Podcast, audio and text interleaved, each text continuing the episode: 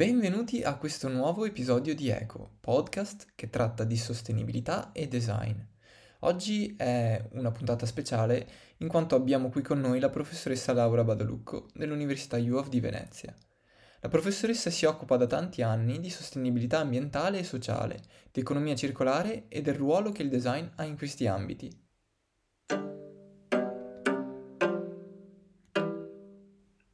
Vorrei ringraziarla per essere venuta qui con noi in questa intervista.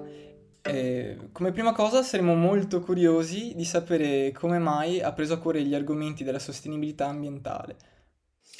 Allora, buongiorno a tutti e grazie di avermi invitato.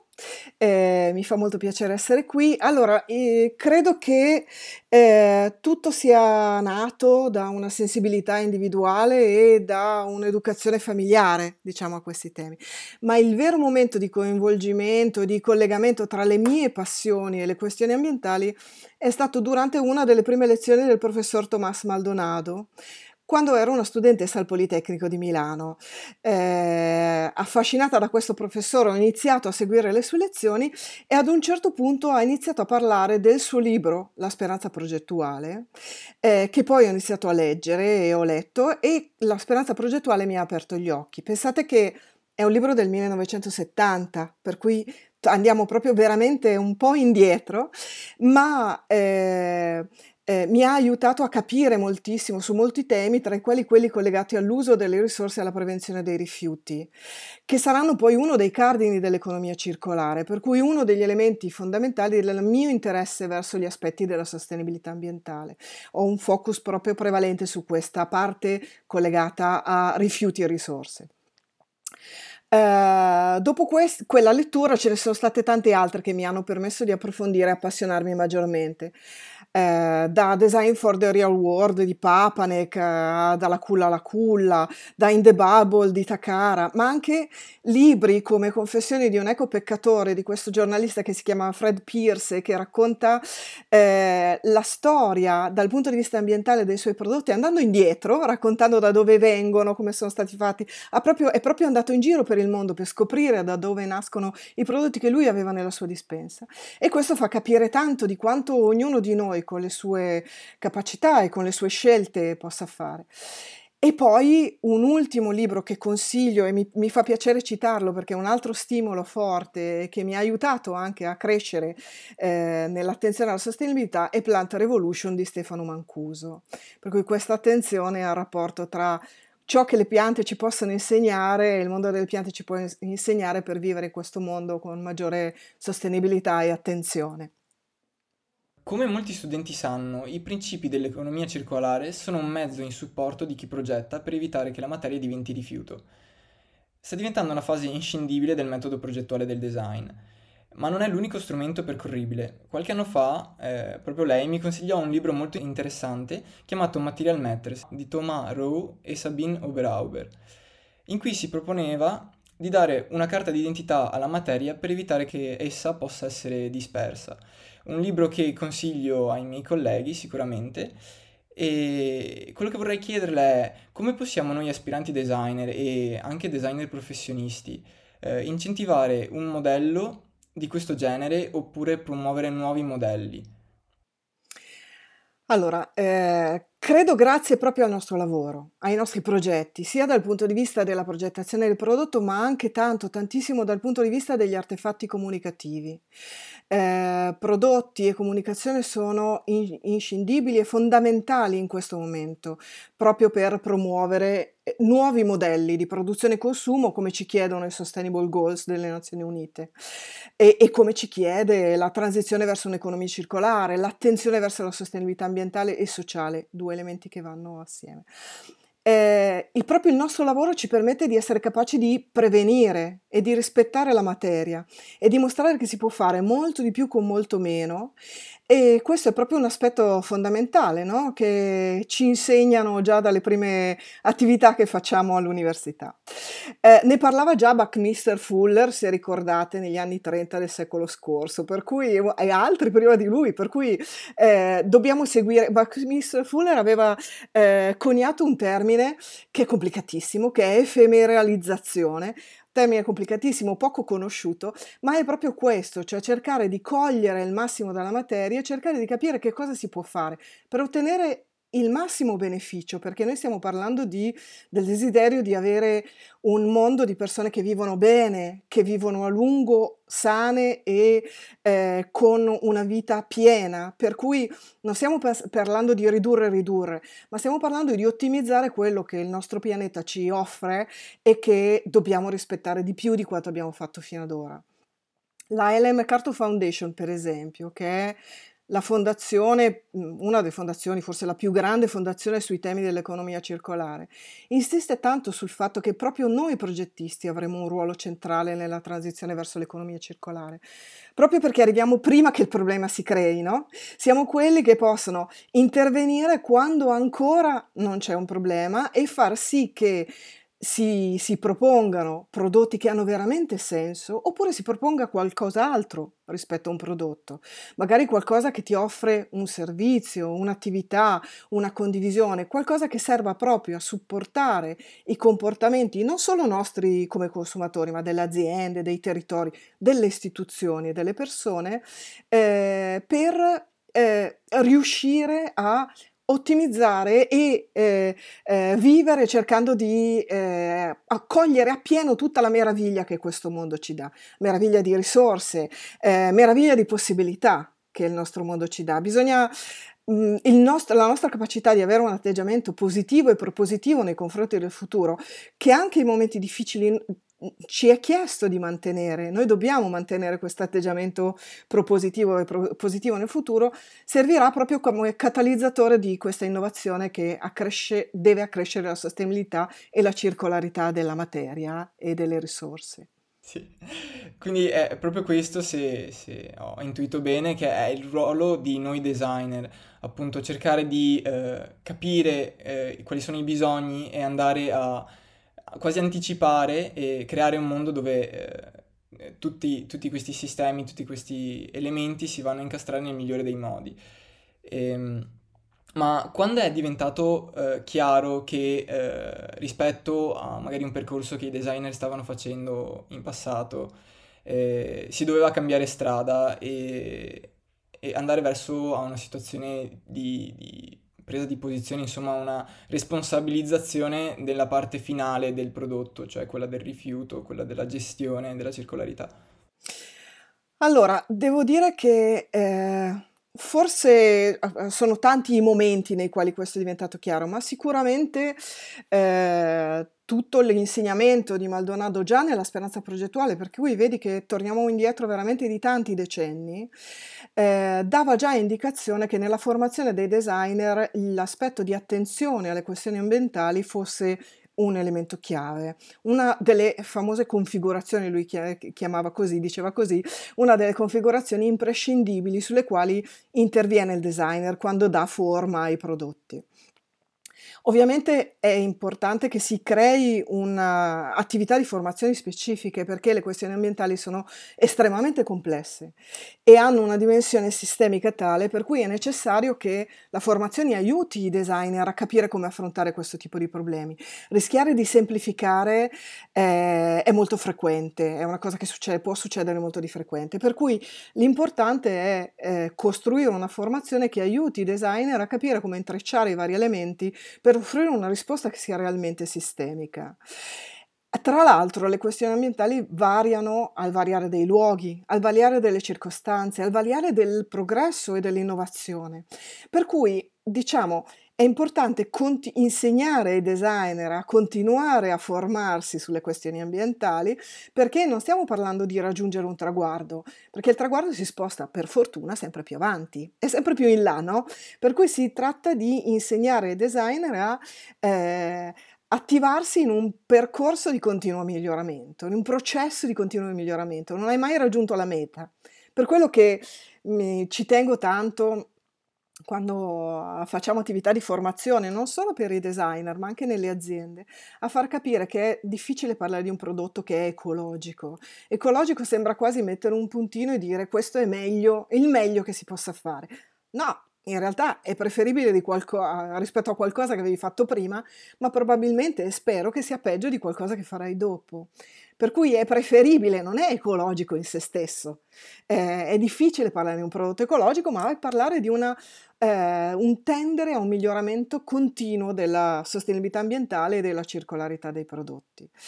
E in più, un altro aspetto che secondo me già allora, per cui già diversi anni fa, molti, molti anni fa, era elemento fondamentale, poi si è un po' perso e poi è ritornato forte nell'ultimo decennio, negli ultimi decenni, è quello che non possiamo desistere dal lavorare su tutti gli aspetti, tutte le qualità fondamentali dei prodotti, anche quelle formali, quelle simboliche, quelle culturali, quando pensiamo alle questioni ambientali, perché purtroppo in passato pensando di fare buona cosa, abbiamo prodotto e abbiamo ipotizzato dei, dei, prodotti che erano ambientalmente preferibili, ma erano prodotti che nessuno avrebbe voluto nella propria casa, nel proprio ufficio.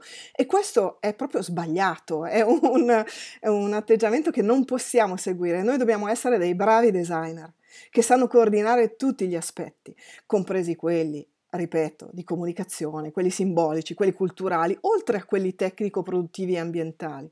Ma la parte collegata a tutti questi aspetti, anche gli aspetti formali, costruire e progettare prodotti che siano dei buoni prodotti da tutti i punti di vista farà sì che riusciremo veramente a fare questa transizione e a spingere il più possibile verso un miglioramento.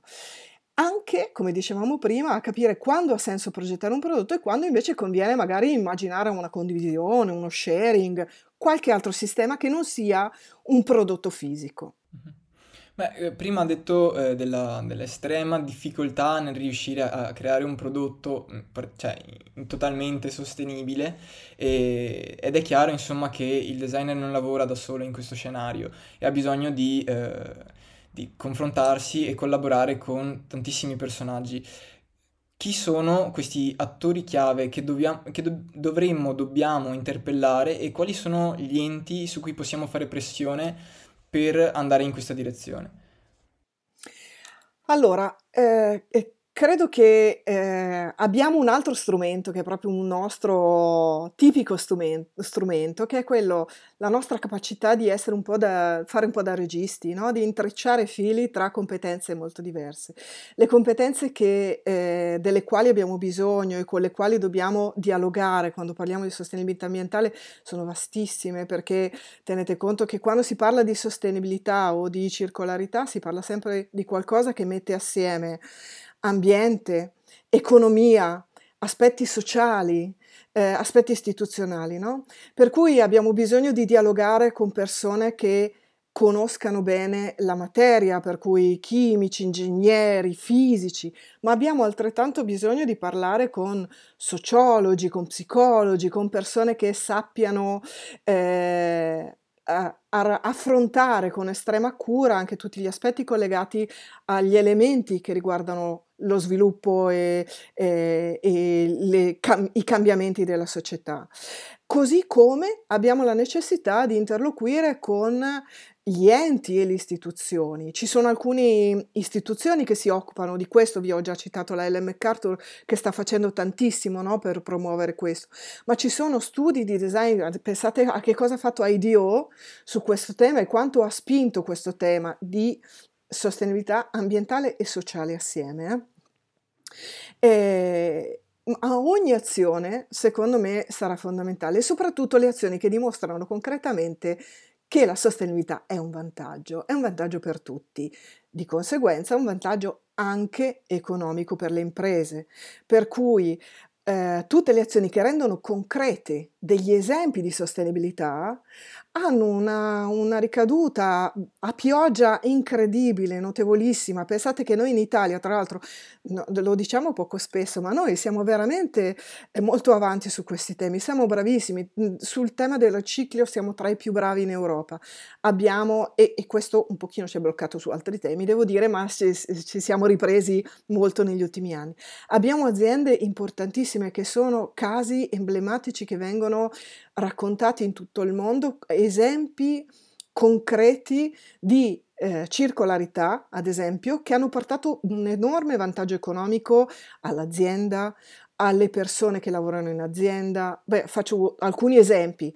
L'Aquafil è un'azienda che per esempio non so se la conoscete, è un'azienda che eh, produce prodotti in nylon, prevalentemente tessuti, filati, mochette, cose del genere, eh, ma anche molto altro. Eh, che cosa ha fatto? Ha deciso di recuperare le reti da pesca eh, lasciate in mare, assieme a una serie di altri cosiddetti rifiuti, ma che comunque erano nylon certo per cento, per costruire una nuova ma- materia che si chiama Econil, eh, con la quale ha prodotto una serie di, di, di, materiali che adesso vengono usati non solo negli allestimenti, nell'arredo degli uffici, ma anche nelle case di moda, anche molto importanti a livello internazionale, nella produzione di, di tessuti per l'arredo, ma anche nella produzione di oggetti, accessori e eh, abbigliamento. E in più la cosa interessante di Aquafil è che non è che ha solo utilizzato un materiale, perché questo forse ci risulta abbastanza facile, ma ha costruito tutto il sistema per far sì che quel materiale ritorni continuamente in circolo. Ha costruito un intero sistema eh, e questo secondo me è molto interessante e secondo me noi siamo in grado di offrire facendo vedere questi esempi, offrire spunti e stimoli alle aziende. E poi ci sono altre aziende che hanno addirittura costruito eh, situazioni di simbiosi con il territorio, ma anche su, in ambiti molto duri, molto complessi, come potrebbe essere anche il mondo delle fonderie e delle acciaierie. Penso a quello che ha fatto Feralpi, che è un'azienda ehm, eh, sempre adesso non mi ricordo Lombarda, ma non mi ricordo di preciso Bergamo, Brescia, in quella zona, ha costruito un sistema di simbiosi con l'intero territorio per cui scambia energia, eh, lascia energia al territorio, eh, fa ritornare in circolo la materia che usa, fa in modo che tutto ciò che essa usa dal punto di vista di acqua, risorse, tutte, tutte le risorse energetiche, idriche, di materiali, materiali siano comunque circolari e offrano un beneficio non solo all'azienda stessa, ma al territorio nel quale l'azienda opera. Per cui un beneficio a tutta eh, la società. E tutte queste aziende, un'altra che mi viene in mente è Avio Aereo che produce turbine, per cui pensate che è, e che invece ha trovato eh, soluzioni fortissime anche nell'innovazione, per cui nell'uso della, eh, della manifattura additiva, per ridurre la quantità, per ottimizzare la materia, l'utilizzo della materia e garantire una maggiore forza ai prodotti, una convenienza economica maggiore usando meno materia. Per cui questi esempi, secondo me far circolare questi esempi, tanto quanto far circolare la materia, diventa fondamentale per riuscire veramente nell'intento. Idem gli enti locali. Pensate a quello che sta facendo, visto che siamo in Veneto, la Regione Veneto su questi temi. La Regione Veneto sta facendo tantissimo, sta producendo eh, una serie di indicazioni molto chiare, anche dei, produce anche delle linee guida molto chiare che vanno da linee guida per eh, li, noi comuni eh, abitanti a linee guida per le aziende, da tutti i punti di vista, proprio per far sì che venga, ci, venga dato maggior valore alle risorse e, e venga eh, messo in circolo il più possibile. Risorse, ma anche cultura, anche informazioni, anche... è questo un po', è questo che secondo me è fondamentale, proprio perché diventa veramente una questione di sistema. Siamo in grado di dimostrare che attraverso l'insieme di questi attori che facciamo sistema. È sempre una questione di filiere, di reti, anche la logistica, pensate quanto è importante la logistica in tutto questo è un elemento imprescindibile. Ecco. Molto interessante sicuramente. E quello che volevo, eh, una domanda che mi preme, eh, per andare più sul pratico. Io, eh, designer senza esperienza, insomma, nuovo, che magari mi vado a inserire in un contesto eh, lavorativo, e come faccio a eh, produrre, convincere un'azienda a produrre in modo più eh, sostenibile? Con chi devo parlare? Parlo con i fornitori oppure devo creare un prodotto che, ehm, che vada a toccare la sensibilità dell'utilizzatore, quindi che sia attraente perché abbia appunto un- una caratteristica che lo rende circolare oppure che tocchi qualcuno con una sensibilità maggiore. Allora, sostenibilità e circolarità sono sicuramente un aspetto di tipo culturale, no? Richiedono cultura. Per cui eh, la cosa fondamentale quando si entra in azienda è cercare di far capire all'azienda quanto sia importante questo tema, non solo dal punto di vista etico, perché eh, ovviamente qualsiasi azienda può avere interesse a essere illuminata dal punto di vista dell'attenzione etica, ma deve anche eh, trovare un vantaggio, no? Dal, dal, da queste strategie, perché un vantaggio che può essere un vantaggio competitivo, un vantaggio di innovazione, un vantaggio economico. Ecco, il ruolo del designer è anche un po' questo, anche far capire in azienda dove sono i vantaggi di quello che si sta proponendo, per cui far sempre capire in azienda che il prodotto o il progetto che si cerca di invitare l'azienda a considerare è un prodotto che, o un progetto che può portare vantaggio, vantaggio dal punto di vista della comunicazione, eccetera, eccetera. Per cui eh, vantaggio anche nella trovare forniture migliori, perché anche questo può essere, per cui tu parlavi anche dei fornitori, che sicuramente è un elemento fondamentale. Secondo me è proprio questo, insisto sul fatto che, anche se può essere un po' meno poetico, ma nel momento nel quale un giovane designer entra in azienda con estrema umiltà, con il desiderio di, di, di dare il proprio contributo, deve far capire quanto può essere conveniente eh, inserire dei processi che portino maggiore sostenibilità, da tutti i punti di vista. Per cui proprio il nostro compito è quello di far capire che mettendo assieme, tra l'altro, le competenze che vanno, che, cosa che non faccio, facile, le competenze che vanno dall'ufficio tecnico al marketing, a, tut- all'ufficio ricerca e sviluppo, proprio far capire che mettendo assieme, mettendo in rete le competenze, co- giocando su questi temi si può ottenere un vero vantaggio. Come dicevamo prima, proprio per questo un prodotto deve essere un buon prodotto non c'è verso, deve essere un buon prodotto, un prodotto che poi eh, noi utenti che diventiamo sempre più sensibili, noi stessi, no? io, tu e chi ci ascolta, siamo sempre più sensibili a questi temi, eh, però abbiamo bisogno anche di essere guidati per non fraintendere le cose, no? per cui imparare a, anche noi, sempre dobbiamo imparare, come dicevamo, è sempre un percorso di miglioramento. No? Per cui, eh, che cosa è importante? Che io mi trovi di fronte a un buon prodotto, un prodotto che ho voglia di usare, o un prodotto o, o ciò che faccio al posto del prodotto. Ne abbiamo parlato prima anche di condivisione, di sharing, a volte può essere quella una soluzione. E anche la comunicazione che devo fare del prodotto dunque diventa un elemento fondamentale per insegnare qualcosa senza la pretesa di essere supponenti, però insegnare qualcosa al mio consumatore che diventerà sempre più esigente, far capire perché magari il prodotto che io sto proponendo è, ha certe qualità, ha certe caratteristiche, far capire che cosa port- si portano con sé quelle caratteristiche, per cui comunicare il prodotto diventa fondamentale, ma comunque deve essere un, pro- un buon prodotto che fa bene il suo lavoro questo è fondamentale da tutti i punti di vista. Tenete conto che, chiudo con questa cosa, tenete conto che noi abbiamo proprio questo mm, momento di grande possibilità, ci viene riconosciuto il ruolo di poter catalizzare l'innovazione su questi temi.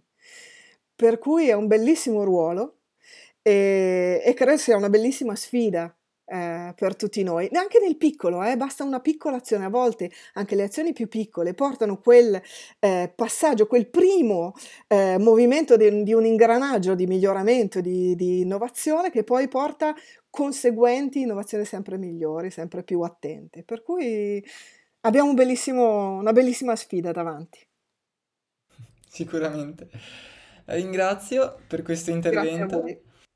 E ne approfitto per salutare anche i nostri ascoltatori con i quali ci risentiremo presto alla prossima puntata di Eco.